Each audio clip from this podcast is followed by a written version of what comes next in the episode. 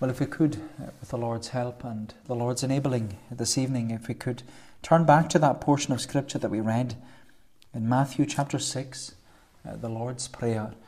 And if we read again at verse nine. Matthew chapter six at verse nine, where Jesus says, "After this manner therefore pray ye, Our Father which art in heaven, hallowed be thy name. Thy kingdom come, thy will be done in earth as it is in heaven. Give us this day our daily bread, and forgive us our debts as we forgive our debtors. And lead us not into temptation, but deliver us from evil. For thine is the kingdom, and the power, and the glory forever. Amen." And particularly we're looking at the, the conclusion, as we said, "For thine is the kingdom, and the power, and the glory forever. Amen." There should be nothing inevitable about a second lockdown. It would be a sign of government failure, not an act of God. You know, they're the words of the leader of the Labour Party, Keir Starmer, on the day that our Prime Minister and our First Minister announced that coronavirus restrictions need to be tightened again. As you know, the coronavirus is continuing to spread, and coronavirus cases are continuing to rise. And because of that, in Scotland, we're no longer allowed to visit one another in our homes. And for many of us, for a lot of us, it's very frustrating, but also for those who are on their own or those who are housebound, it can be quite distressing not being able to, to see anyone. You know, I even had a, a planned program of visitation that I was going to try and, and start and get through over the next few weeks, uh, but that's now uh, gone out the window. But you know, when we listen to our politicians and the leaders of our country throwing blame at one another for this virus that's affecting our world that no one can see and no one can control, you know, it makes you realise that how helpless uh, they are.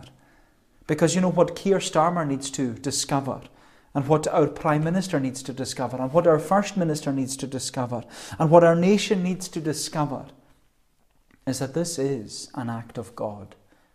This is an act of God. My friend, God is judging us, not only as a nation, but as a world. A world that has turned its back upon the God who so loved this world that he gave his only begotten Son, that whosoever believes in him would not perish but have eternal life. And you know, we look back at twenty twenty. twenty twenty has been the year that God has reminded us that he is sovereign, superior, and supreme. twenty twenty has been the year that God has reminded us that he's omnipotent, omniscient, and omnipresent. twenty twenty has been the year that God has reminded us that he's good, and he's gracious, and he's glorious. He's in control.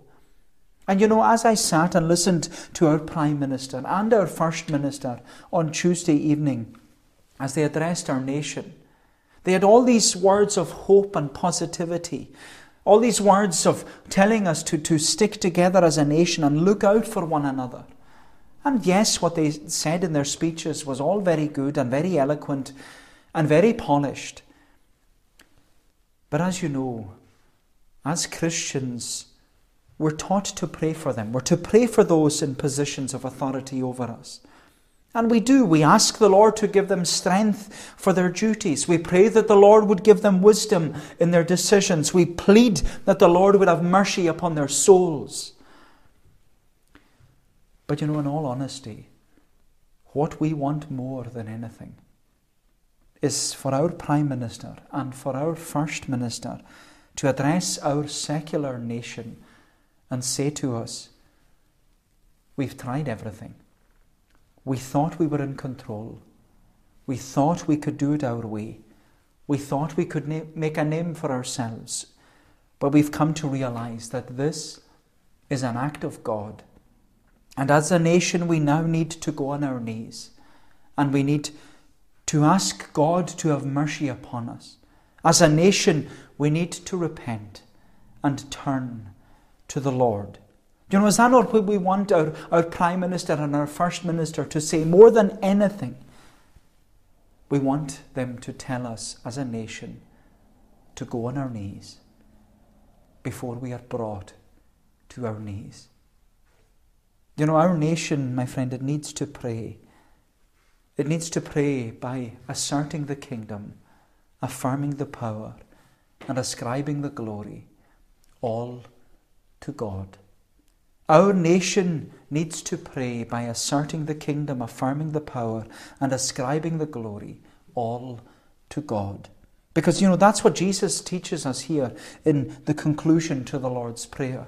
He teaches us that when we pray, we're to be asserting the kingdom, affirming the power, and ascribing the glory, all to God. And there are our headings this evening. Asserting the kingdom, affirming the power, and ascribing the glory. So first of all, asserting the kingdom. Asserting the kingdom. For thine is the kingdom and the power and the glory forever. Amen. And you know, as we've learned over the past number of weeks, the Lord's Prayer, it's not only a prayer with which we're very familiar, that we can repeat in a parrot fashion, but our study of the Lord's Prayer has also taught us that this is a pattern for prayer. Because in the preface to the Lord's Prayer, Our Father which art in heaven, we're taught to come to God as little children, and we're to pray to God the Father through God the Son by the enabling of God the Holy Spirit. And then there are six petitions in the Lord's Prayer. The first three petitions focus upon God's glory, and the last three petitions focus upon God's grace, which means that the whole of the Lord's Prayer, all these petitions, they're all about God's glory and God's grace. The first petition, Hallowed be thy name. It teaches us that we're to regard the name of God as holy, and that when we pray, we're to seek to glorify God's nature and glorify God's name. The second petition, Thy kingdom come, it teaches us that we're to pray that the kingdom of hell will be abolished, the kingdom of heaven will advance, and the kingdom of holiness will appear. The third petition, Thy will be done, teaches us to pray that we're to submit and surrender our will to God's sovereign will. The fourth petition, Give us this day our daily bread, it teaches us daily dependence upon the Lord for our sustenance and for our salvation. The fifth petition, Forgive us our debts as we forgive our debtors, teaches us to practice what we pray by seeking forgiveness and also showing forgiveness. And then last week we saw that the sixth and final petition of the Lord's Prayer is, Lead us not into temptation, but deliver us from evil. And that petition, it teaches us to consider the temptation of the serpent, the temptation of the sinner, and even the temptation of the Saviour. But now as we come to the conclusion of the Lord's Prayer, For thine is the kingdom and the power and the glory forever. Amen. In these words, Jesus is teaching us that when we pray, whether in public or in private, we're to be asserting the kingdom, affirming the power, and ascribing the glory, all to God. Now, if you're reading from the E S V or, or the N I V or another modern translation, you'll notice that the conclusion of the Lord's Prayer is not written in your Bible. Now, that's not because it's a mistake or a misprint.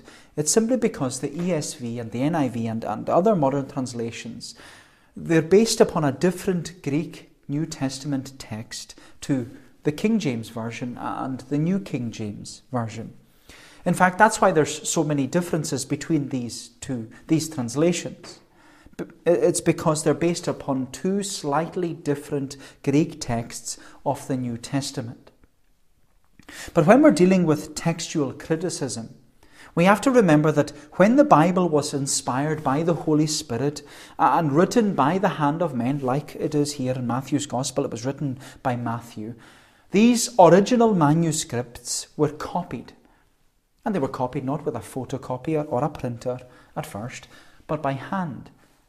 And as time went on, the Greek New Testament was copied and copied and copied and copied, to the point that there are now five thousand eight hundred Greek New Testament manuscripts, which is why there are two Greek texts of the New Testament that are slightly different. One Greek text which is what the E S V and the N I V and other modern translations used. It's the Alexandrian text, or the minority text. And it's called the minority text because it's only based upon two Greek manuscripts which were discovered fairly recently, in the middle of the nineteenth century. But it's said these texts, they're said to be dated earlier than the other Greek text. Because the other Greek text, which is uh, the text that the King James Version and the New King James Version is based upon, it's called the Textus Receptus, which is the Latin for the received text.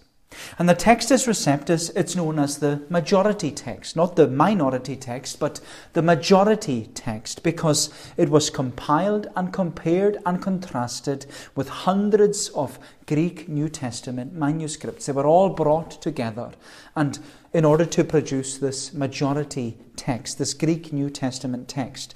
And it was done always with the intention of producing the most accurate Bible translation. And it's the Textus Receptus that Martin Luther, John Calvin, John Knox, and many of the other reformers in the sixteenth century used. It was the Textus Receptus that William Tyndale used to produce the Tyndale Bible, which was the first English translation. And it was also the Textus Receptus that was used when King James the sixth of Scotland and the First of England, he authorised the King James Version in sixteen eleven. In fact, John Calvin, he wrote in his commentary on this verse, this conclusion to the Lord's Prayer. He said, "It is surprising that this clause, which agrees so well with the rest of the prayer, would be left out. For it was not added merely for the purpose of kindling our hearts to seek the glory of God, but to teach us that our prayers are founded on God alone." You know, the battle between Bible versions has been going on for years, but I don't think that it's something worth falling out over. But my personal preference is that if the Textus Receptus, which is what the King James and the New King James Version is based upon, if it was good enough for Martin Luther, and good enough for John Calvin, and good enough for John Knox, and good enough for William Tyndale, and good enough for all the Reformers and all the Puritans, then it should be good enough for me. And the thing is, you know, we've memorized the Lord's Prayer from a young age because of this Greek text, the Textus Receptus. In fact, the Puritans, they, they compiled the Shorter Catechism in the seventeenth century using the same Greek text. And of course, we're all familiar with the first question in the Shorter Catechism. What is the chief end of man? Man's chief end is to glorify God and to enjoy Him forever.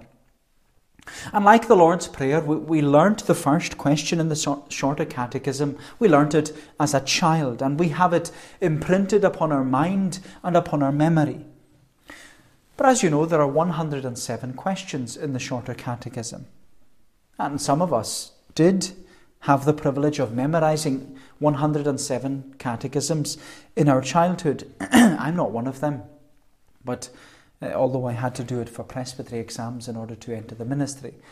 But you know, we're not as familiar with question one hundred seven in the Shorter Catechism as we are with question one. And yet it's question one hundred seven in the Shorter Catechism which explains what these concluding words of the Lord's Prayer really mean. Question one hundred seven of the Shorter Catechism asks, "What doth the conclusion of the Lord's Prayer teach us?" The conclusion of the Lord's Prayer, which is, "For thine is the kingdom and the power and the glory forever. Amen." It teaches us to take our encouragement in prayer from God only, and in our prayers to praise Him, ascribing kingdom, power and glory to Him. And in testimony of our desire and assurance to be heard, we say, Amen. My friend, you know, whether you're a new Christian or you've been a Christian for a long time, you know, I can't stress to you enough the importance of reading and studying the Shorter Catechism. Because what Jesus teaches us in the conclusion to the Lord's Prayer is that we're to be asserting the kingdom. We're to be asserting the kingdom. We're to be asserting that there's no other king except King Jesus, and that there's no other kingdom except the kingdom of God. And you know, when you think about it, is that not what the Babylonian king Nebuchadnezzar came to discover in a dream? You remember in Daniel chapter two, how Daniel interpreted King Nebuchadnezzar's dream, where he saw this little stone roll into a statue and destroy it.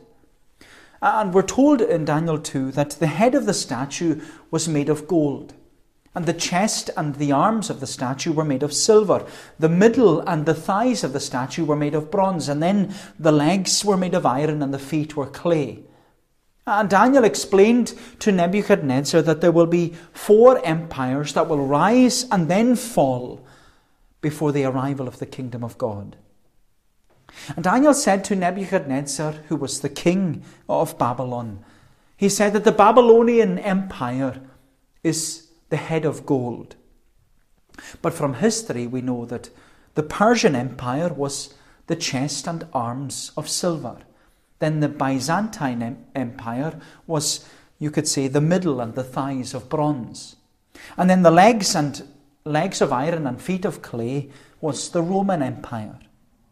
But as Daniel prophesied, he said, in those days the God of heaven will set up a kingdom that shall never be destroyed, nor shall the kingdom be left to another people. It shall break in pieces all these kingdoms and bring them to an end, and it shall stand forever. And of course, that kingdom was the kingdom of God. Because as we've witnessed from history, kings and kingdoms of this world, they rise and fall. Empires and emperors rise and fall. Governments and governors, they rise and they fall. Councils and councillors, they rise and they fall. Even the British Empire, which was the largest empire in the world that has ever been known, it's an empire that rose and yet fell. But you know, the king and the kingdom of God, we're told he will stand forever. And that's because the king in the kingdom of God, he doesn't rule and reign in one place or in one province. No, he rules and he reigns in the hearts and lives of his people. My friend, the king, the kingdom of God was established in the person of Jesus Christ, and the kingdom of God was extended through the proclamation of Jesus Christ. And you know, the message of the gospel, the message of the gospel is that we must assert that there's no other king except King Jesus, and that there's no other kingdom except the kingdom of God. My friend, the message of the gospel is that we must assert that there's no other king except King Jesus, and there's no other kingdom except the kingdom of God. And the thing is, my friend, we must submit to this king, and we must enter his kingdom. Because being close to the kingdom is not close enough. Being close to the kingdom is not close enough. Therefore, the only way to submit to King Jesus and the only way to enter the kingdom of God is to repent. Is that not what Jesus said? Repent, for the kingdom of God is at hand. The only way to submit to the king, to King Jesus, and to enter the kingdom of God is to repent. And you know, that's what we need to do as kingdoms, as empires, as governments, as councils, as churches, and as Christians. We need to repent. We need to turn to the Lord. We need to turn again to the Lord. We need to be asserting that there's no other king except King Jesus, and there's no other kingdom except the kingdom of God. My friend, the Lord's Prayer is teaching us that we need to be asserting the kingdom. We need to be asserting the kingdom of God. But he also says that we're to be affirming the power of God. That's what we see secondly. The Lord's Prayer is teaching us that we need to be asserting the kingdom, but also affirming the power. Affirming the power. For thine is the kingdom, and the power, and the glory forever. Amen. You know, I'm sure that most of us, if not all of us, we've all heard of Handel's Messiah. It's a song which was written in seventeen forty-one by the German composer George Frederick Handel. And we hear, you know, we hear it often around Christmas time, and yet it was originally written to, to celebrate Easter and the resurrection. But you know, when you read the lyrics of the song, it's it's a song that's beautifully woven together using verses of Scripture, verses that, that recount for us the humiliation and the exaltation of Jesus Christ. But you know, the section of Handel's Messiah which we're most familiar with is the section at the end of part two, where there's the repeated phrase, Hallelujah. And as you know, the music and the singing of the choir, it's so arousing and so uplifting and so moving in many ways, because along with this repeated phrase of, of Hallelujah, which is the Hebrew word for praise the Lord, there are all these words that are quoted from the book of Revelation. Words that remind us that the God we worship is sovereign, superior, and supreme. He's omnipotent, omniscient, and omnipresent. He's good, gracious, and glorious. We're told in that section of Handel's Messiah, we're told that the Lord God omnipotent reigns. The kingdom of this world is become the kingdom of our Lord and of his Christ, and he shall reign forever and ever. And we're also told that Jesus Christ is the King of kings and the Lord of lords. In fact, it's said that in seventeen forty-three, when King George the Second heard Handel's Messiah for the first time, he was so moved by the beauty of the music and, and the voice of the choir that he rose to his feet. And, of course, when the king stood, everyone had to stand. And, you know, apparently it's now become a tradition that everyone is to stand for that section of Handel's Messiah. The section where they sing, Hallelujah, the Lord God omnipotent reigns.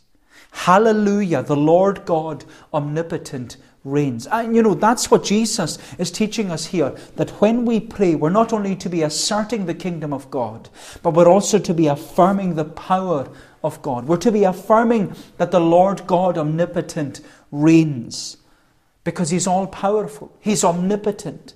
He's the creator of this world. He's the sustainer of our lives. He's the sovereign in our salvation. He's the one who reigns and rules and overrules in every area and every sphere of our lives. And he does all things well. He does what he pleases. The Bible assures us that he's working all things together for good and ultimately for his own glory. My friend, nothing is too hard for the Lord, because his word is powerful, his way is perfect, and his wisdom is pure. He's supreme, superior, and sovereign over all the small things in this world that not even a baby can be knit together in the womb of its mother, or a sparrow fall to the ground without him knowing. He's supreme, superior, and sovereign. He's omnipotent over not only the small things of this world, but also the big things. The things that are out of our control. The things that we can't keep in our own hands. He is supreme. He's sovereign. He's superior over all the kingdoms, all the empire, empires, all the governments, all the councils, all the churches. There's nothing out with his power and his control, my friend. But more than that, our great God, he's sovereign, superior, and supreme in salvation. This is the wonder, because he has the power. He has the power to forgive sin. He has the power to open the eyes of the blind, to unstop the ears of the deaf, to heal the sick, to raise the dead, and to bring this world into judgment at the last day. He's omnipotent. The Lord God omnipotent reigns. And my friend, we're to be affirming the power of God in our lives, not only by the preaching of the gospel, or by praising, or even by prayer, but also in our practice. In the way we live our lives, we're to live acknowledging that the Lord God omnipotent reigns. My friend, we're to be affirming the power of God, just like Paul did in his letter to the Romans. Do you remember at the end of Romans chapter eleven, Paul has these beautiful words where he says, "Oh, the depth, oh, the depth of the riches, both of the wisdom and knowledge of God. How unsearchable are his judgments and his ways past finding out."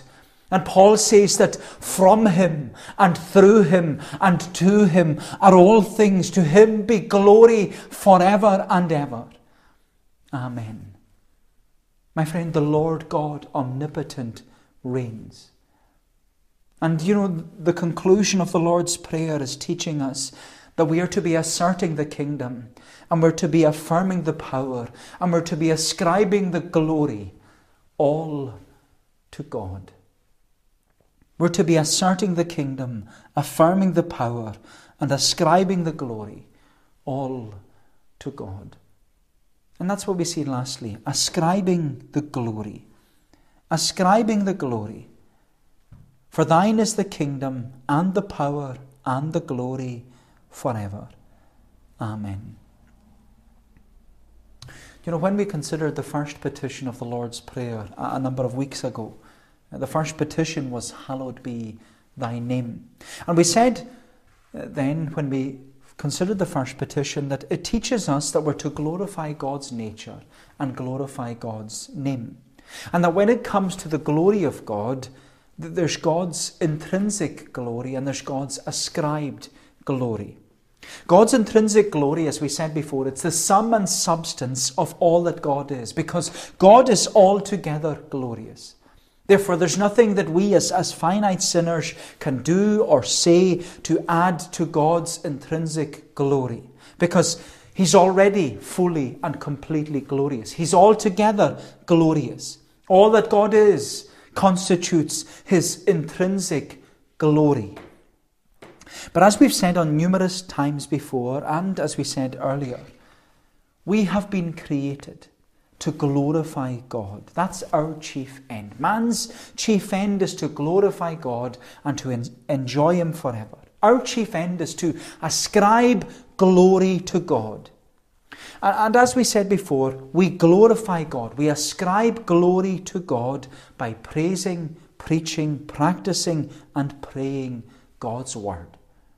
We glorify God. We ascribe glory to God by praising, preaching, practicing, and praying God's word. And that's what Jesus is reaffirming to us here in the conclusion of the Lord's Prayer, that when we pray, we're not just to acknowledge God's grace towards us, we're also to ascribe God's glory towards him. We're not only to acknowledge God's grace towards us, but we're also to ascribe God's glory towards him. Because, you know, our prayers, our prayers must not just be petitions to gratify our greed. Our prayers must be petitions to glorify our God. We're to be ascribing glory to God. We're to be ascribing glory to God. And, you know, that's what the word doxology means.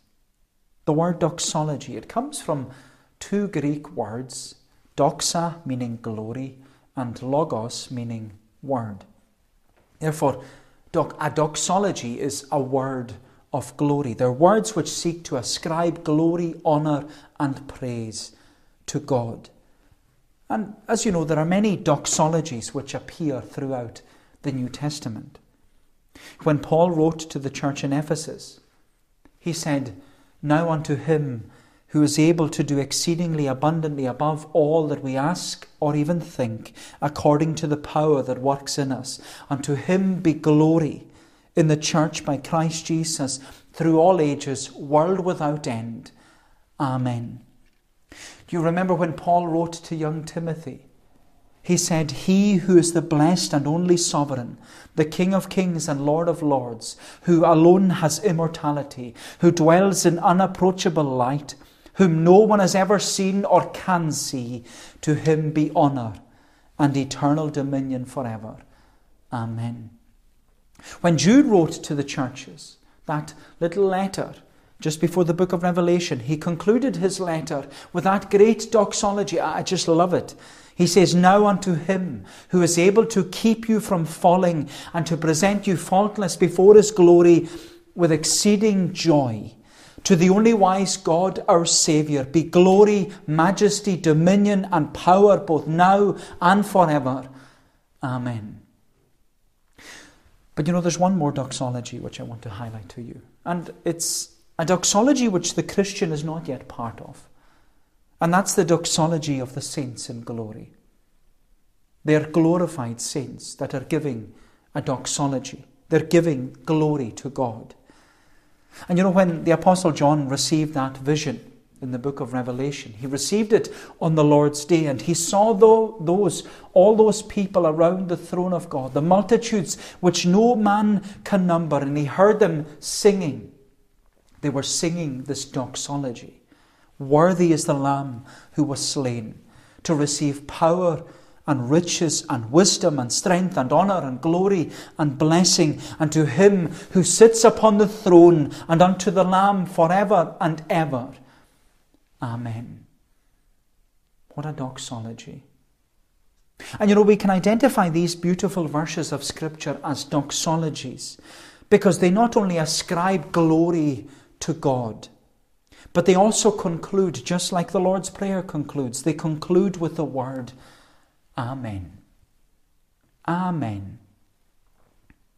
And the word Amen, it's actually another Greek word which literally means truly or verily. It's a word that was used in order to assert and affirm the truth. In fact, it's the word that Jesus would often use as a prefix when he made would make a statement of truth. Jesus would say uh, truly or verily. Except in John's Gospel, all of Jesus' statements were prefixed with a double Amen. Amen, Amen, or truly, truly, or verily, verily, I say unto you, except a man be born again, he cannot enter the kingdom of God. My friend, the word Amen is an assertion and affirmation of the truth. The word Amen is an assertion and an affirmation of the truth. And it's the word that the Israelites were to respond with to God's covenant conditions in Deuteronomy twenty-seven. All the people were to respond in agreement to God's word and to God's will, and they, all the people were to say, Amen. They were all to say, Amen. But you know, there's one thing that you, know, you may notice as we come to the conclusion of the Lord's Prayer. And it's that Jesus doesn't teach us to pray in Jesus' name. You know, we always, or we usually conclude our prayers by saying, in Jesus' name, or and for Jesus' sake, Amen. But you know, as our mediator, as our intercessor, as our advocate with the Father, Jesus, he is teaching us in the Lord's Prayer that everything we say, everything we say in prayer, we're to say it through him. It's always to be through him. We're always to pray in Jesus' name and for Jesus' sake. It's all through him. Therefore, my friend, what Jesus is teaching us tonight in the conclusion of the Lord's Prayer is that when we pray, when we turn to the Lord, when we pray, we're to be asserting the kingdom, affirming the power, and ascribing the glory all to God. When we pray, we're to be asserting the kingdom, affirming the power, and ascribing the glory all to God. Well, may the Lord bless our study, and may the Lord bless these thoughts to us. Uh, let us pray together. Our Father, which art in heaven, hallowed be thy name. Thy kingdom come, thy will be done in earth as it is in heaven. Give us this day our daily bread, and forgive us our debts as we forgive our debtors. Lead us not into temptation, but deliver us from evil. For thine is the kingdom, and the power, and the glory forever. Amen. Well, we're going to bring our service to a conclusion uh, this evening by singing the words of Psalm seventy-two. Psalm seventy-two, it's the concluding words of the psalm, verses seventeen to nineteen.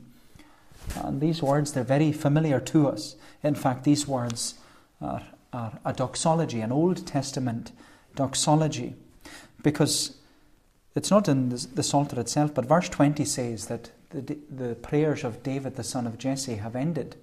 And David concluded his prayers in Psalm seventy-two with this great doxology. Because, you know, having considered the king and his kingship and his kingdom in Psalm seventy-two, David had considered who the greater than Solomon was going to be. And then he says in verse seventeen, he says about the greater than Solomon, Jesus. He says about him, his name forever shall endure. Last like the sun it shall. Men shall be blessed in him, and blessed all nations shall him call. Now blessed be the Lord our God, the God of Israel, for he alone doth wondrous works, in glory, glory that excel. And blessed be his glorious name, to all eternity. The whole earth let his glory fill. Amen. So let it be. Well, we'll sing these words in conclusion to God's praise. His name.